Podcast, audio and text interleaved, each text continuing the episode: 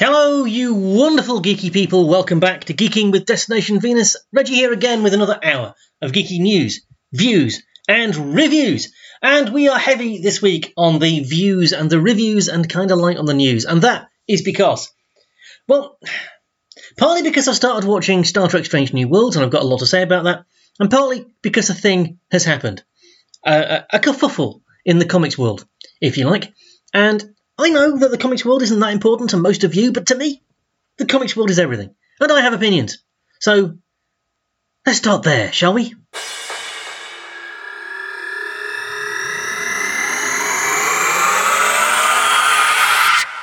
So, the fact that Disney Plus has dropped a new documentary on its Disney Plus channel, where else would it do it, about Stan Lee was just going to be a brief news item until there was some reaction. And that reaction now, I think, is worthy of some discussion because it does raise not just a wider point than the veracity of a documentary about Stan Lee, but actually about the way we do business in the business that we call show.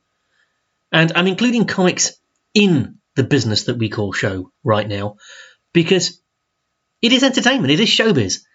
And I think in order to understand what Disney Plus have done, you have to understand that comics, like movies, like books, it's all entertainment, it's all show business in the end. The key word here being business.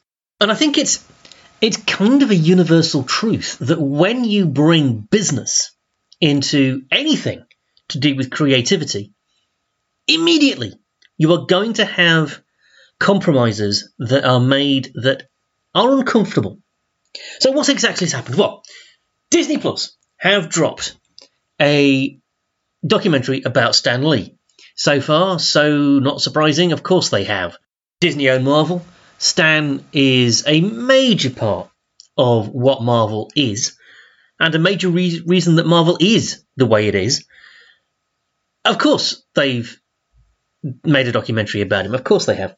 And fine and dandy. Now, I have to caveat this by saying that I have not watched the whole of the documentary, but I think I need to explain why I haven't. You see, as you may have guessed from the title of the show, I am a massive, massive geek, and the the core of my geekiness is comics. I have been in and around comics in one capacity or another for whew, 35 years, more than that now, knocking on 40 years, because I'm old, all right? Just leave me alone. But as a result, I know a lot about Stan Lee. I mean, a lot. I mean, probably more than is healthy for one person to know about another person they're not married to. I mean, I know a lot about Stan Lee. And because of that, I found the Disney Plus documentary pretty much unwatchable.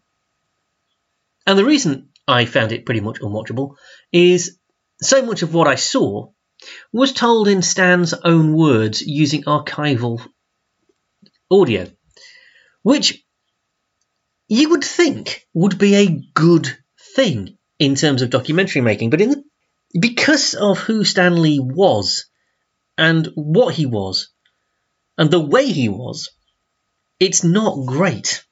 And we'll talk about why in a bit. And actually, before I say another word, I really do feel the need because there's been some anti Stan stuff in the reaction to this documentary. And I, so I just feel the need to just lay my position out very, very clearly.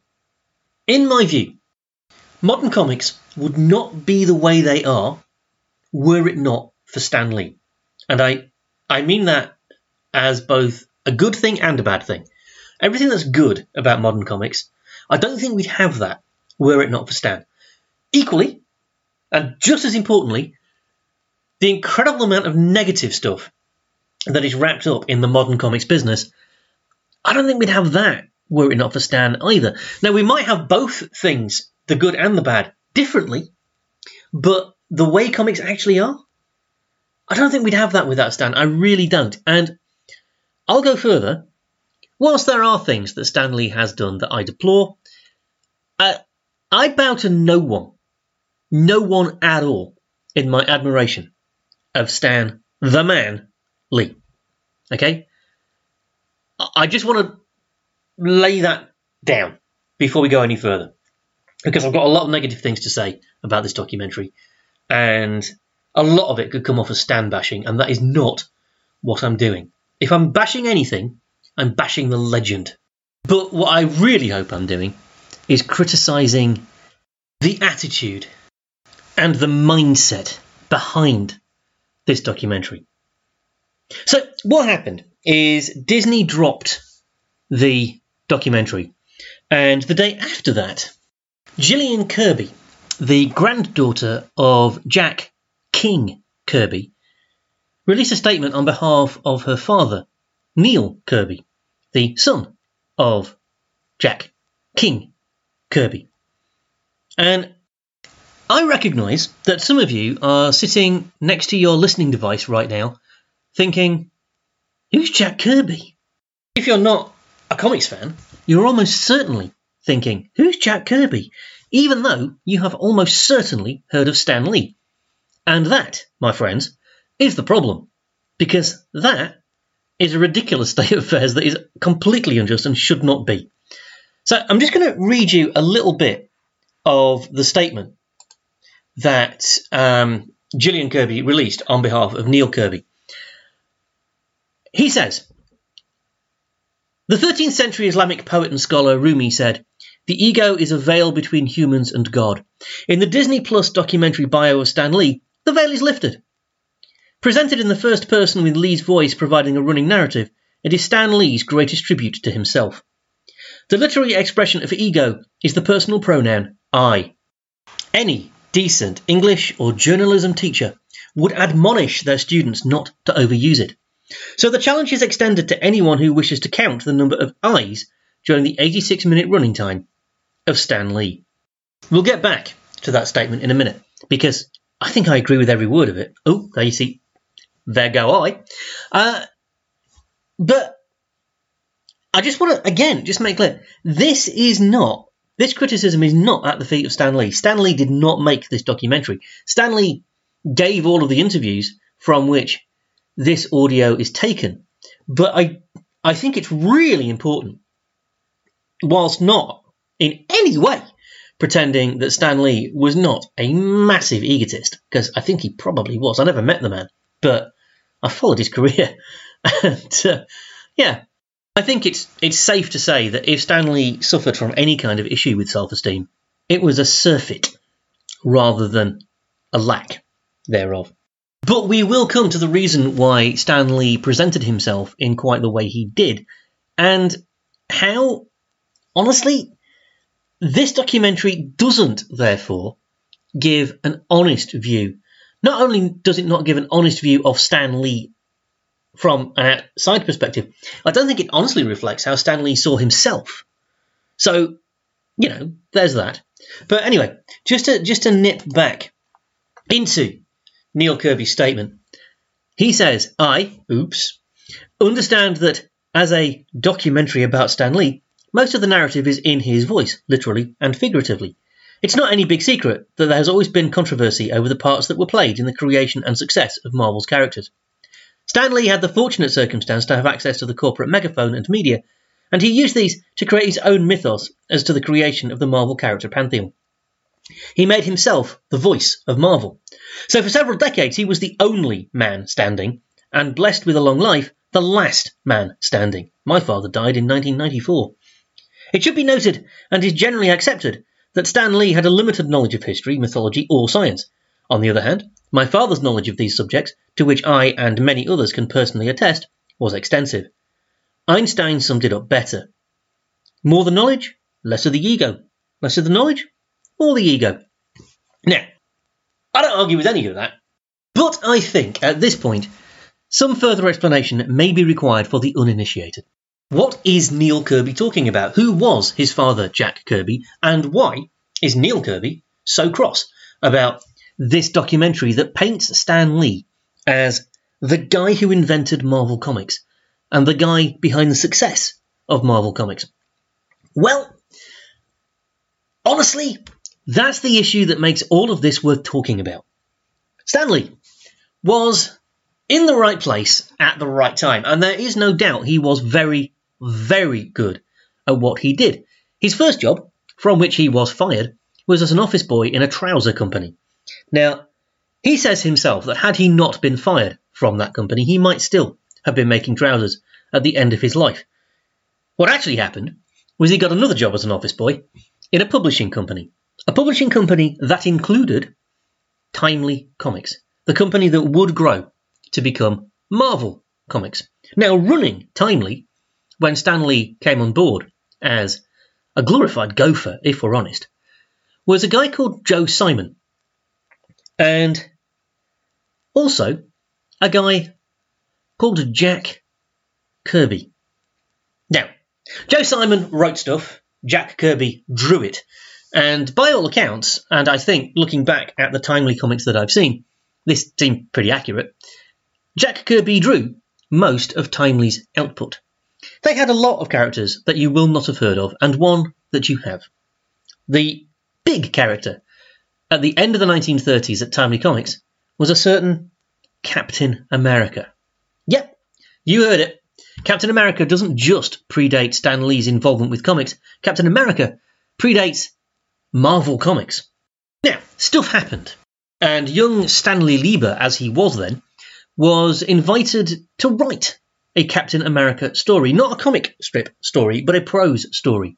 And that was the first professional writing that I'm aware of that Stan Lee, as he would become, did. But, as it did for so many people, the war intervened in 1941 because, let's be honest, America turned up late to the party.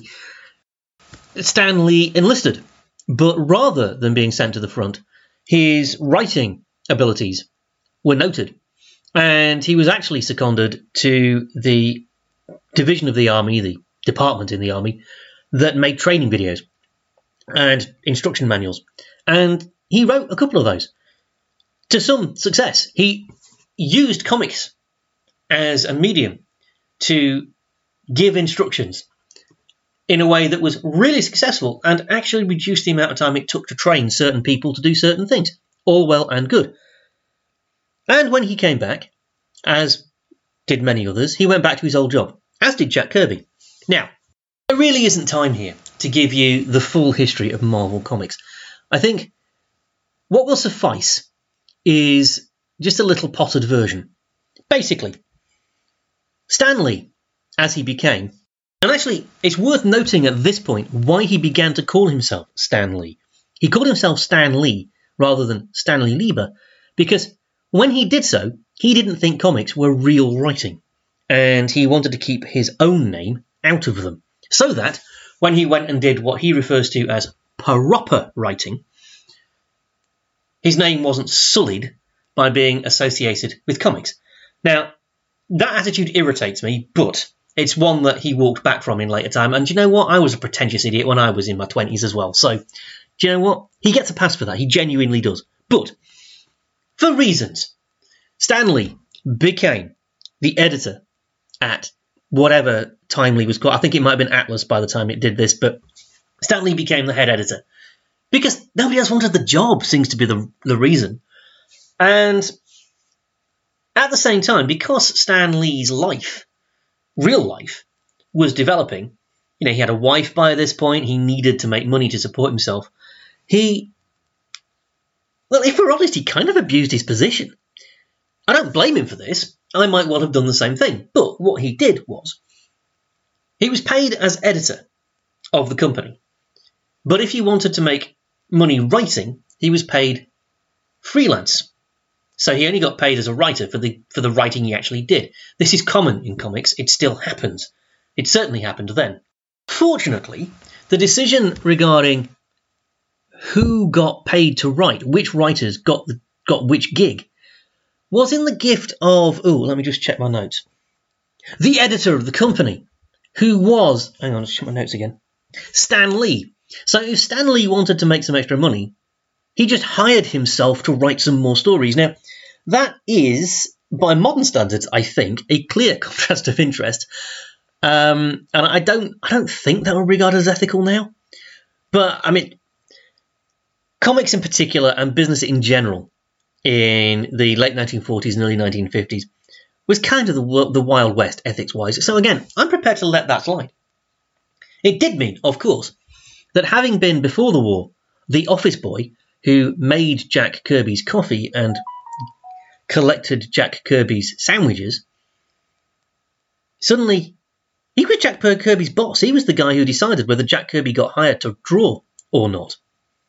Now, I don't know how that dynamic worked, but that can't have been uncomplicated.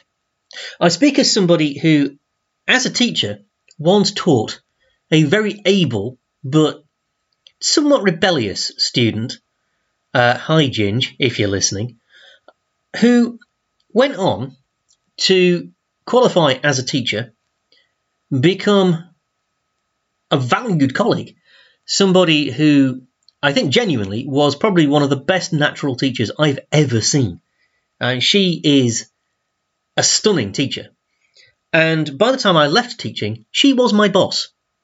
And whilst I recognised that she was just a better teacher than I will ever be, and also she was a better leader than I will ever be, uh, she was ideally suited to run an English department. I very definitely was not. And so I acknowledged that, you know, yeah, absolutely the right person for the job at the time she was given the job. And I had no issue with it at all. There was still a little bit of, hang on, I used to teach you when she gave me instructions I didn't like. Now, you know, I'm human.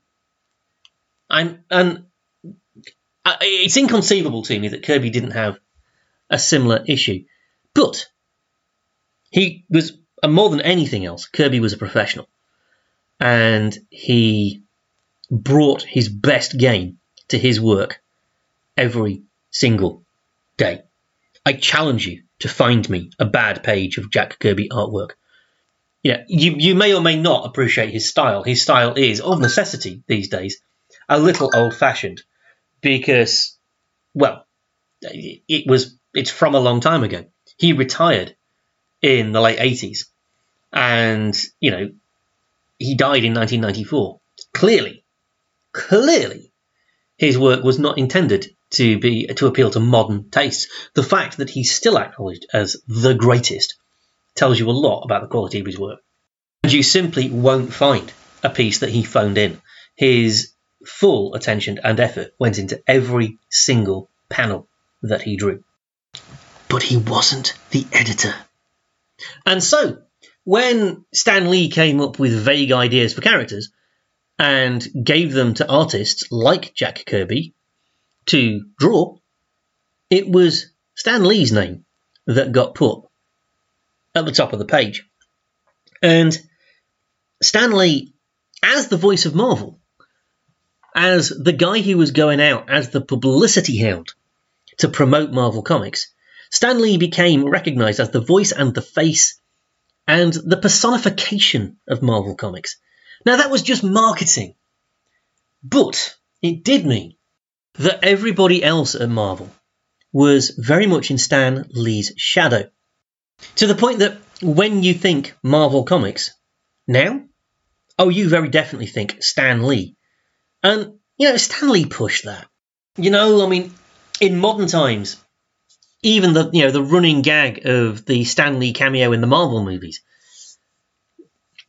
Jack Kirby wouldn't have done that. I don't think. Jack Kirby wouldn't have pushed himself forward in quite that way. That's not who he was. That is who Stan Lee was. And I don't necessarily criticise Stan Lee for that. I criticise all the people who just took that at face value. And it becomes an issue when we talk about who actually gets the credit for the characters that make Marvel and other comics companies what they were. Let's not let's let's broaden this out. Let's not make this about Marvel and Stan Lee and Jack Kirby right now because it is a broader issue. Who created the Fantastic Four? Stan Lee? He would have said so. But actually, quite a lot of what the Fantastic Four became, the names of Sue Richards, for instance, and the some of the powers and the look, the iconic look of the character. Well, that was Jack Kirby. Spider Man. Who created Spider Man? Stan Lee, people will tell you. But the way Spider Man looked, the suit, the red and blue with the webs, and the way Peter Parker looked, that was the artist. That was Steve Ditko. I mean, literally to the point that if you look at pictures of Steve Ditko at, in the early 60s, and then you look at pictures of Peter Parker as drawn by Steve Ditko, it's a self portrait. So, you know, co creators at the very least. And as I said, let's not make this personal. Let's not make this just about Jack Kirby and Stan Lee. Batman. Who created Batman? Until very, very recently, and I'm talking the last 10 years, Bob Kane. Bob Kane created Batman. Who will tell you that? Bob Kane would have told you that. But actually, if you look at the character as envisaged by Bob Kane back in 1939, he's very different from the character that originally appeared on the page. Who, again, is very different than the character you would see in the comics now. But everything that makes Batman iconic the Batcave, the cape, the colour scheme of the costume, the Batmobile, all of that, every single bit of that, that was not Bob Kane. That was the artist Bill Finger. Have you heard of Bill Finger? If you're not into comics, you probably haven't, for the same reason you haven't heard of Jack Kirby. Now, this is a weird thing, and comics isn't the only place it happens. It's an interesting world, comics. Everyone's got a story they want to tell. And I include myself in this. Writers, wannabe writers, are, I mean, ten a penny is overvaluing them. As, you know, wannabe comics writers, we are a thousand a penny. We're everywhere. It's not hard to find a wannabe writer. Finding a good writer, that's a different thing. But finding somebody who wants to write, not hard. Finding someone to draw your comic, though, someone who actually can, who can do a good job that will look amazing, that's really difficult.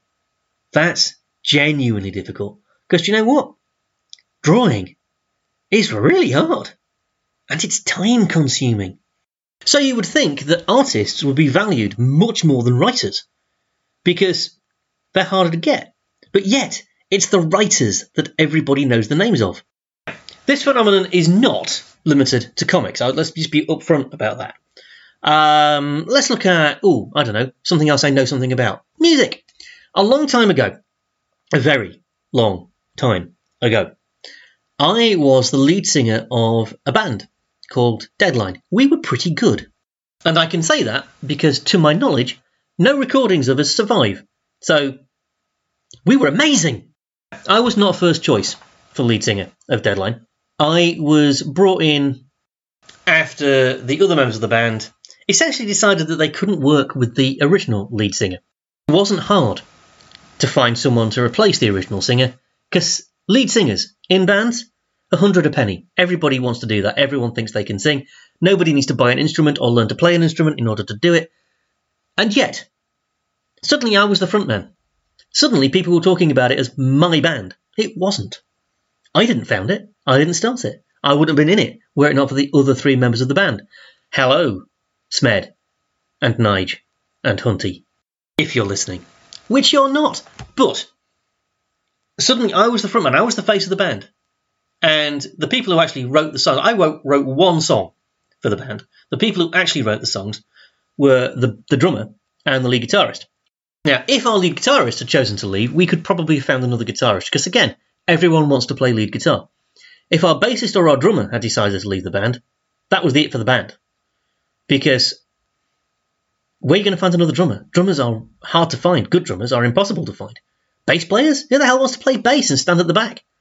Very few people. And yet, name me the bass player of, oh, I don't know, Coldplay. Who plays bass for Coldplay? I don't know. I've got no idea. I've got three Coldplay CDs. I don't know who plays bass. I don't know the name of the drummer. I know that Chris Martin's the lead singer. Why do I know that? Because our priorities are weird. This is the whole, the same perception whole, the same lack of interest of the consumers of the art whole that people like Jack Kirby have fallen into. Do I blame Stan Lee for that? No. No, I don't. That's not Stan Lee's fault. Do I blame Stan Lee's fault for putting himself forward and having a massive ego? No. No, because I know that I would do the same. That's my personality. Do I blame Disney for putting together a documentary that gives a completely false impression of history? Yeah. Yeah, I do a bit. There was no need for that. What would have been genuinely more interesting and more honest and fairer, not just to people like Jack Kirby, but also to Stan Lee himself, would have been a documentary that examined exactly how Stan worked with the artists he worked with. An examination of the Marvel method, which involved Stan Lee as head writer, writing essentially an outline of a story, giving that outline of the story to the artist, say Jack Kirby, having the artist draw the story, and then getting the artwork back, looking to see what the artist had done with the story idea Stan Lee had given the artist, and then drawing the speech bubbles on top. Which means more than any other writer, probably in the history of comics, Stan Lee's stories were absolutely complete collaborations. The storytelling ideas of the artists were every bit as important to the story that got published as Stan Lee's vague idea that he gave the artist to, to work with. Some exploration of that and the genius that was behind that idea, actually, because it allowed Stan Lee to be the face of Marvel and to put his name on every story and to have that fairground Barker role that he had of drawing attention to Marvel Comics. It allowed him the time to do that and the ability to have his name on everything so that he, he really was, you know, the man, whilst putting out an incredible volume of stuff that simply wouldn't have been possible any other way. Now, that's worth exploring, and the contributions made by the likes of Jack Kirby and Steve Ditko in particular in creating the incredibly distinctive look of Marvel Comics in the 60s. That would have been a documentary that Disney could have made. They chose not to. What they've actually put out is propaganda. It's disinformation. It's promoting an untrue view of history for the promotion of a brand. And that's shoddy. At best, that's shoddy. And it perpetuates this idea that comics are the creation of one genius mind rather than what they actually are, which is, generally speaking, a collaboration between incredibly talented people. I mean, there are writer artists. I could point you at Frank Miller, who has written and drawn. You know, if you buy um, Dark Knight Returns, that's Frank Miller writing and drawing. That's much closer to the idea of like one guy being responsible for everything. But even then, there were other people involved in that book who had an influence in the way that book looked and in that book's success. So even then, even when you've got somebody who writes and draws, almost always there are other people involved. So is Jack Kirby's son right to be annoyed? Yeah, yeah, I think he is. I think he's got every right to be irritated. In the grand scheme of things, does it matter?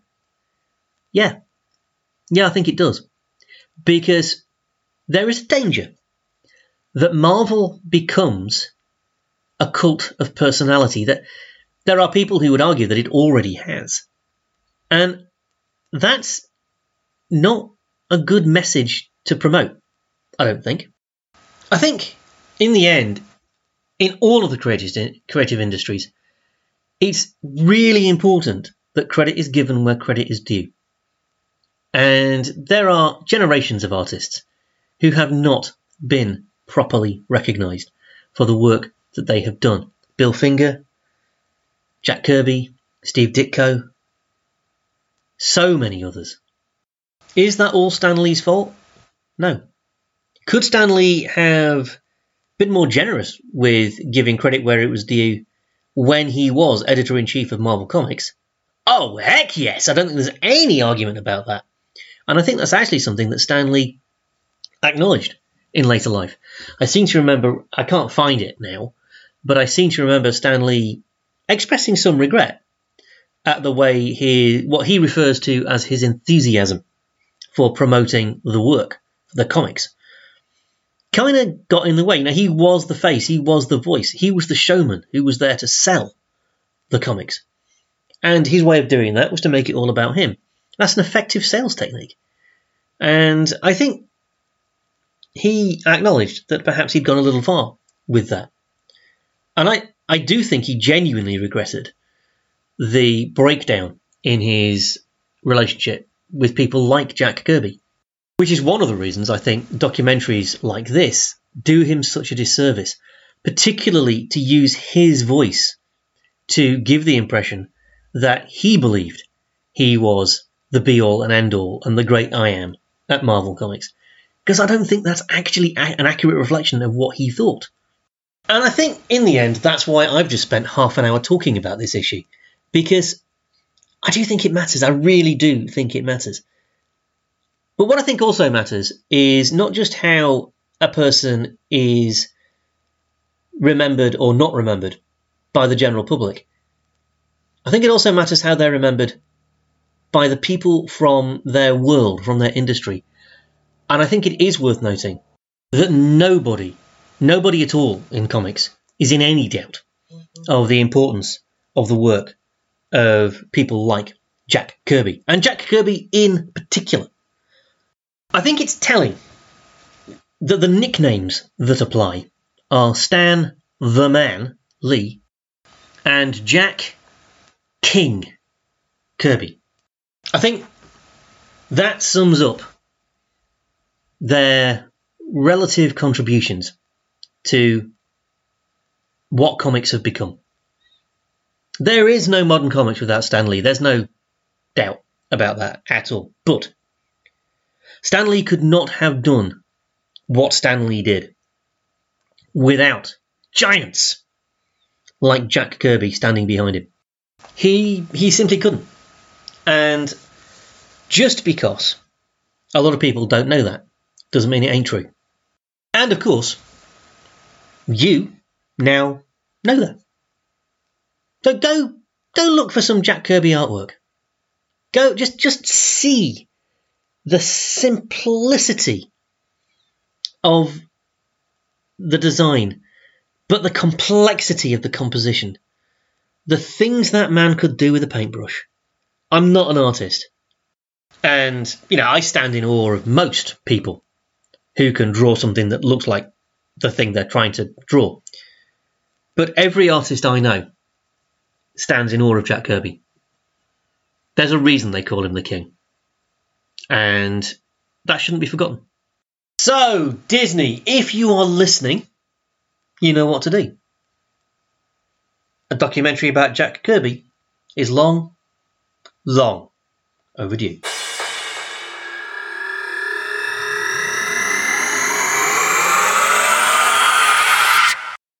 Told you I had opinions. Anyway, Shall we move on? As I said at the beginning, I have started watching Star Trek Strange New Worlds, and season two is now beginning to stream on Paramount Plus, if you have such a beast. So, what's all the fuss about?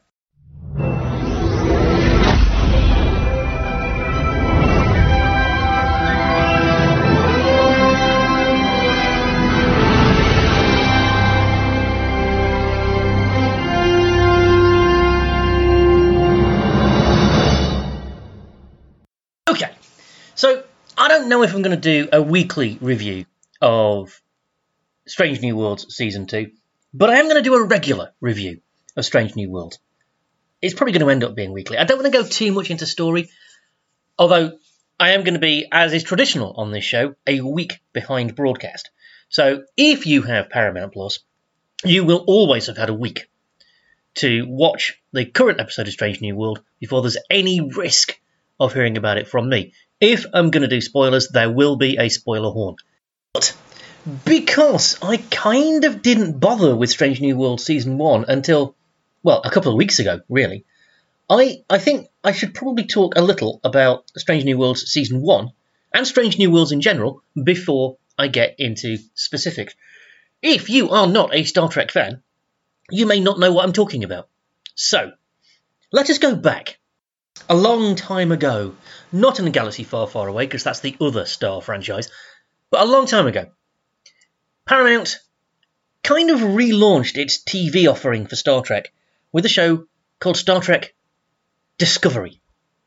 It was set 10 years before the events of Star Trek the original season, and it featured a ship called the Discovery, which was a science research vessel. Focused, for the first time, not on a crew led by a captain, but on an ensign, a non captain type figure called Michael Burnham, who, and hang on. Spoilers! Spoilers! Spoilers coming up for Star Trek Discovery if you haven't seen any of it and know nothing about it. I can't imagine that at this distance from Discovery Season 1, if you care, you don't know anything I'm about to say. But, just to be sure. So, Michael Burnham was somewhat controversially Mr. Spock's adopted sister. I know, they call the girl Michael, it's outrageous. Um, now, this was a problem for a lot of people because at no point in the history of Star Trek has anybody ever happened to mention that Spock had a human adopted sister? It seems to have slipped everybody's mind in every iteration of Star Trek, right up until this one, which is set before all the other iterations of Star Trek. You throw in the fact that this show also featured Klingons, who were blue and bald, for goodness sake, and something called a spore drive, which enabled the Discovery to go faster and further than any other ship ever created. Something which people said, well, hang on a minute, why doesn't every Starfleet ship use this then? Although that was, to be fair to Discovery, explained rather well, I thought. It didn't work, or at least it did, but it caused massive problems. So, there was that. Now, initially, if you go back and look at um, episodes of Geeks at the Gates from around this time, we talked about Discovery, and our initial, as a, as a little squad of geeks, the Geeks at the Gates initially pr- pronounced Star Trek Discovery to be pretty darned good. We were not on board with the haters who hated it instantly. I don't know what the other geeks feel about Discovery because I haven't asked them since, you know, halfway through season one. But I personally kind of. I was about to say I kind of turned against it. I didn't, that's not true. I just got bored with it for all sorts of reasons. And I'm not going to go into them now, but they're, they're probably going to come up as I talk about Strange New Worlds and what I like about it. Why am I telling you this? Well, because one of the things that came out of Star Trek Discovery that pretty much everyone agreed on was that their version of the Starship Enterprise, captained by its original captain, one Christopher Pike, was pretty darned awesome. Because Pike, as the first captain of the of the Enterprise, has been canon since the original series, since the pilot, in fact. Uh, this is deep Trek geekiness now. But if you watch the first ever episode, the pilot episode of Star Trek the original series, called The Cage, it features an Enterprise that is captained by Christopher Pike. Uh, it has a female first officer addressed as number one, and Mr. Spock is just the science officer. Now, for all sorts of reasons, that didn't make it to actual series. The studio didn't like large aspects of it. They didn't like a female first officer, and they didn't like having an alien as one of the major characters. And the story is I don't know if this is true, but the story is that Gene Roddenberry was presented with a choice. You can have the female first officer, or you can have an alien on the bridge. Pick. And Roddenberry went for having the alien on the bridge because that was part of what the message of Star, Star Trek was to be, as far as he was concerned. The idea of people working in cooperation. And he didn't want to have, like, this all aliens are the bad guys mentality that so much science fiction in the 1950s and 60s had had. But Star Trek the original series creates another problem for any prequel as far as the Enterprise and Captain Pike goes, because it is established in season one of Star Trek the original series that Captain Pike comes to a bad end. I forget what the episode's called, I could look it up, but I haven't. It is revealed that And bear in mind that I've already blown the spoiler horn, and this is spoilers for something that is now, what, 60 years old? So don't at me. It's revealed that Captain Pike was involved in an, ac- an accident, which leaves him not only stuck in a, some sort of futuristic wheelchair contraption, but that he's lost the power of speech and can only respond yes or no by pushing buttons on his wheelchair contraption. Because, of course, it was the 1960s, and the kind of voice production technology that Stephen Hawking, for instance, would utilize in the 20th and 21st centuries was unheard of when that show was made.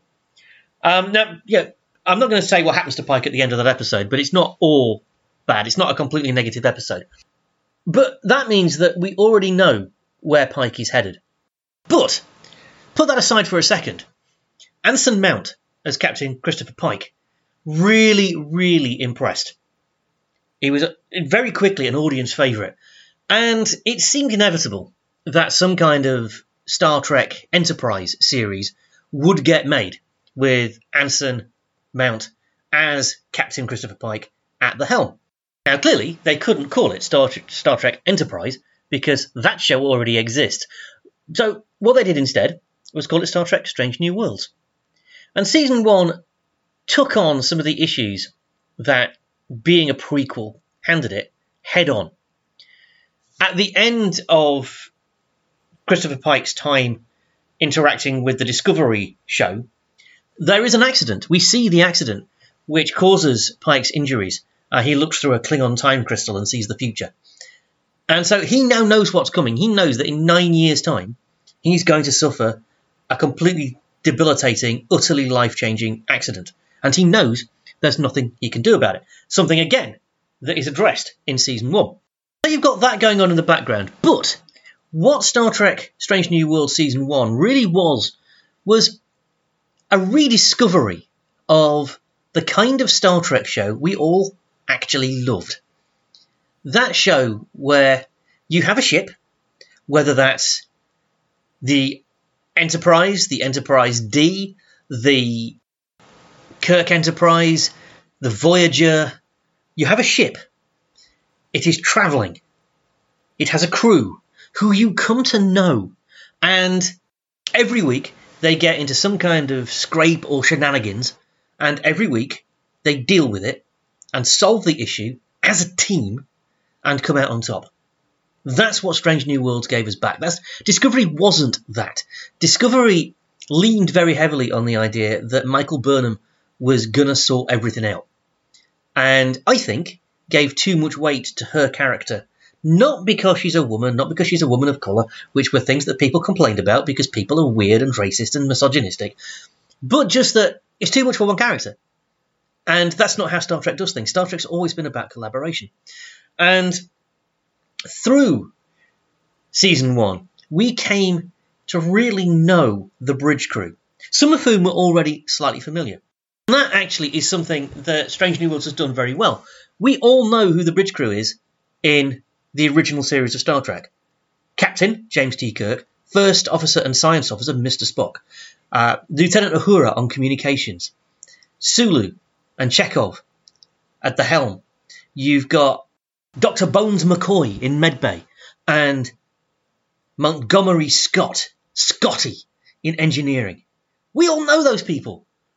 So they either have to be there, or somebody pretty compelling has to be keeping their seat warm until their characters arrive in the show. And Strange New Worlds has done that beautifully. So we have Spock as science officer. We have number one as first officer, as she was in the cage.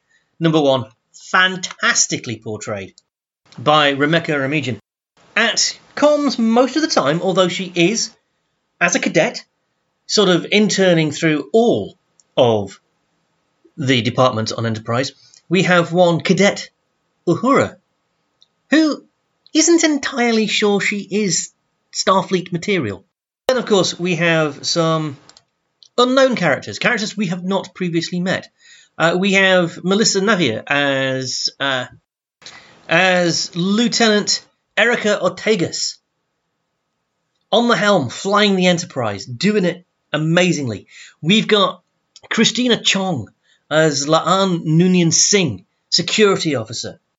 And we have Babs Olusanmokun, which I think I've probably pronounced incorrectly, and I apologise to him for that, as Dr. Mbenga, the physician. All brilliant characters.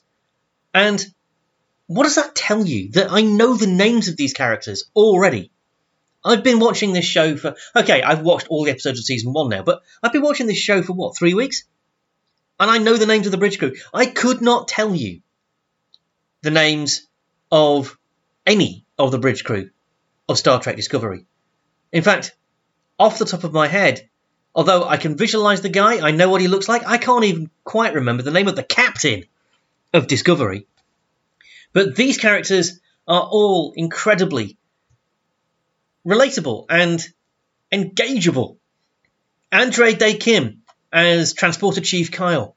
Jess Bush putting in a stunning role as Nurse, Nurse Chapel, about whom more later. Probably, actually, not until we talk about season two. Incredible performances. It's a hugely strong cast, is what I'm saying. All of whom deliver incredibly strong performances.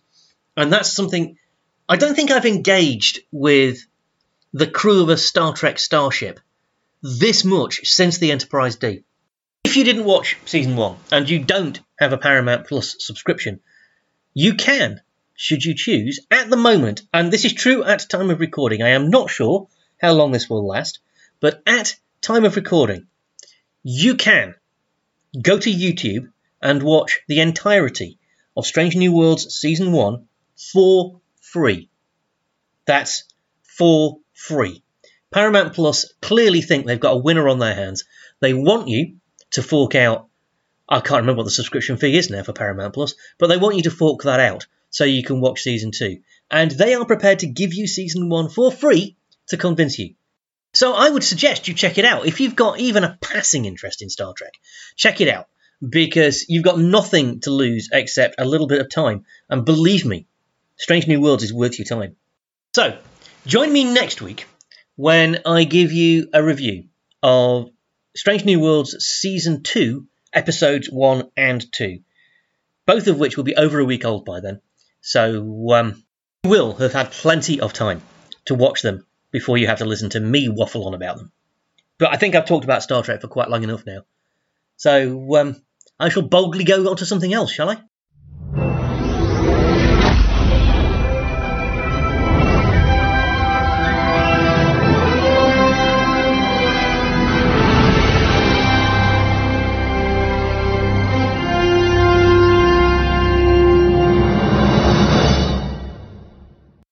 And before you ask, no, I haven't started doing a regular Star Trek segment just because it gives me an excuse to use a really cool sounding new jingle.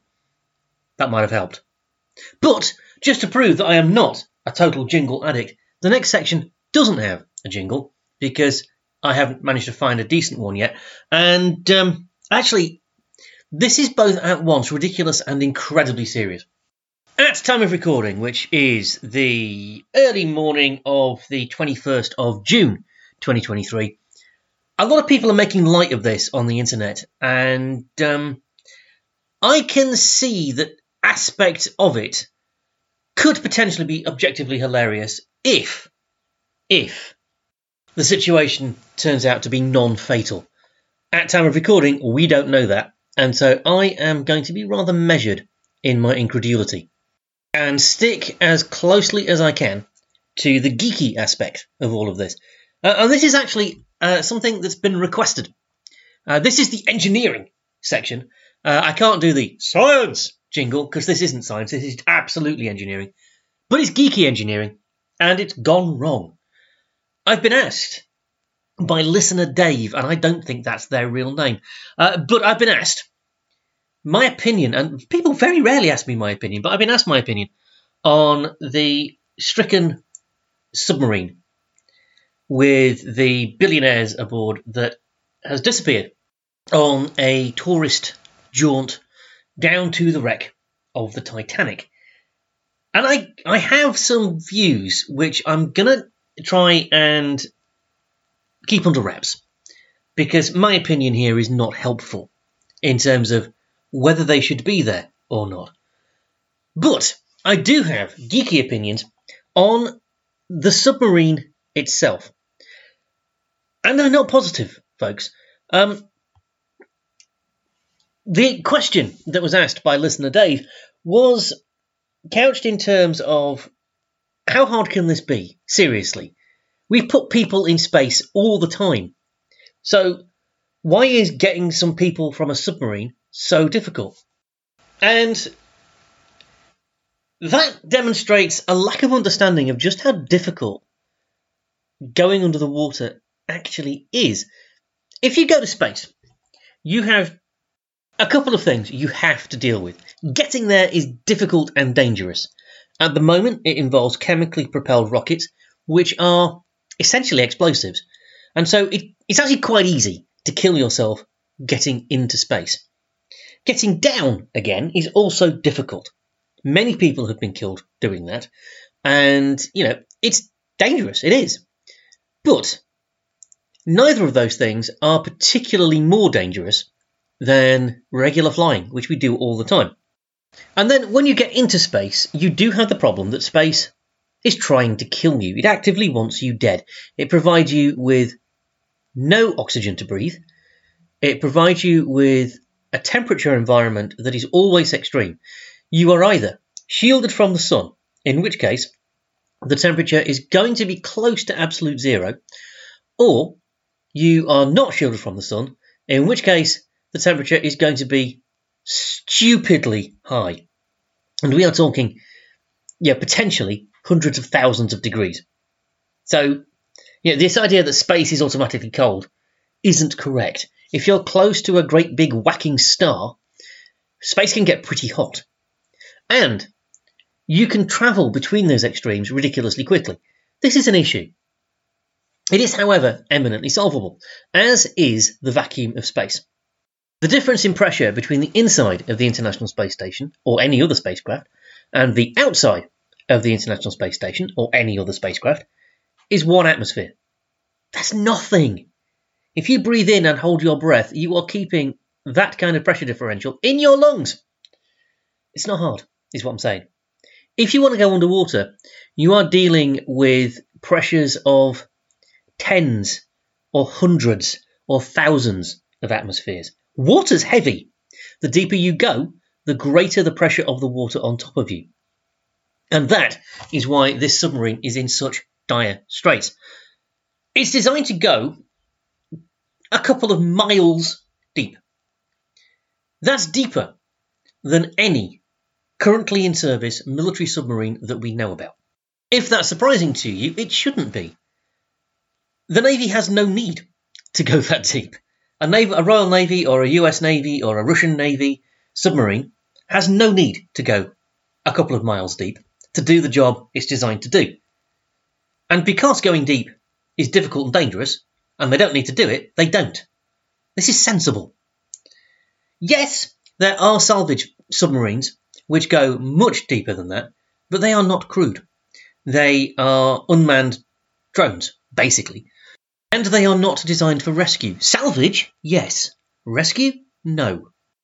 Now, then we come to the design of this submarine itself, which seems to me to be pretty fundamentally flawed. But I need to do some research before I mouth off on that, so I'm not going to say anything else about that now. I'm just going to say that you know this is a news item that's in the news right now. I hope that by the time I talk to you again next week, we can genuinely laugh at the foolishness of the people who put themselves in this predicament because they've all got out safely. However, the one bit of research I've been able to do on this subject since listener Dave got in touch was um, to have a brief word with an old school friend who was a submariner with the Royal Navy. And his view is very clear. And it's bleak. He says if you lose a submarine at depth, at certainly at this kind of depth, you are not looking at a rescue, you are looking at best at a recovery. Now, I hope that's not what we're dealing with here. I hope that this submarine is actually not lost at depth. I hope it's bobbing around on the surface somewhere and they just can't find it. As I say, At time of recording, the engineering challenges involved in all of this are massive and should not be underestimated. And the fact that we can put people on the moon does not mean that we can get people off the, the, the bottom of the ocean. It's a much, much harder engineering job. And that's really bleak, and there's no way I'm ending there. So we're going to move on to something a little bit more amusing. And very briefly, talk about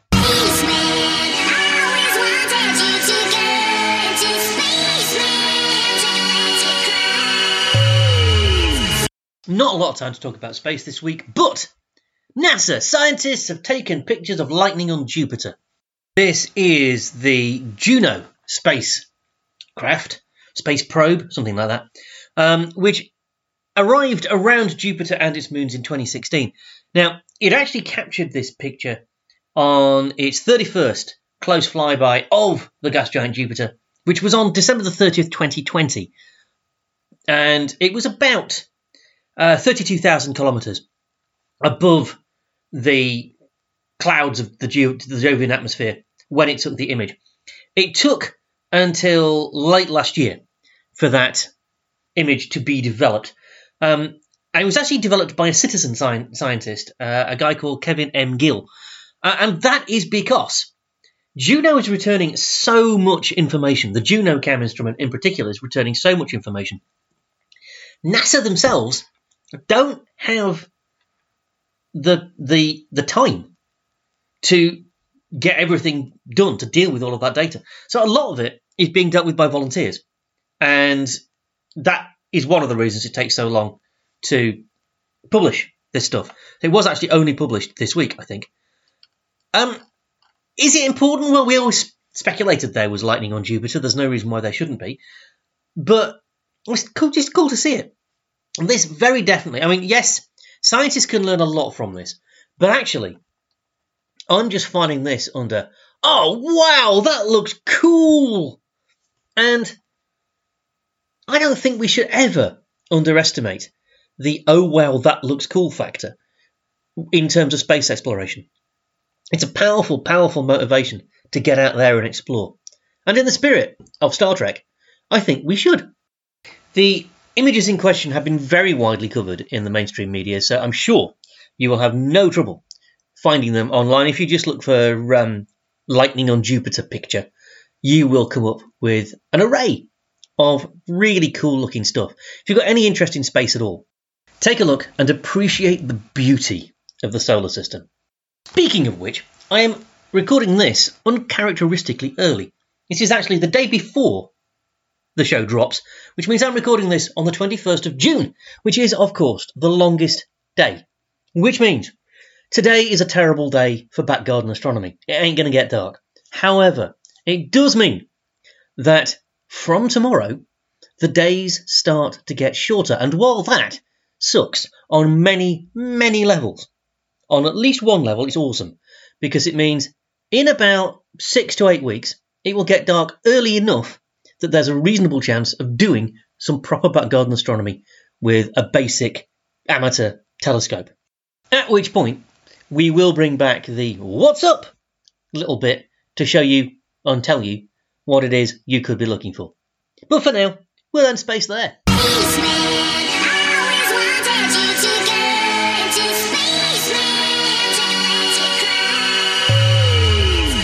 And we are very much going to have to leave that right there. Once again, time has defeated us, and it's time to hand over to the next show. Very quickly, before we go, if, like listener Dave, you have suggestions for things you'd like us to look into, or comments, questions, anything like that, info at destinationvenus.co.uk is the place to send them. We'll be back next week with more geeky news, views, and reviews. Hopefully, a little bit more about actual comics rather than the fuss and folderol that surrounds them. And hopefully, with good news about that submarine and the people aboard, as well as some analysis of the engineering challenges involved in what I hope was their successful rescue. So until then, be kind to yourself. Be kind to absolutely everybody else. Stay safe, but above all else, stay geeky, folks. Bye!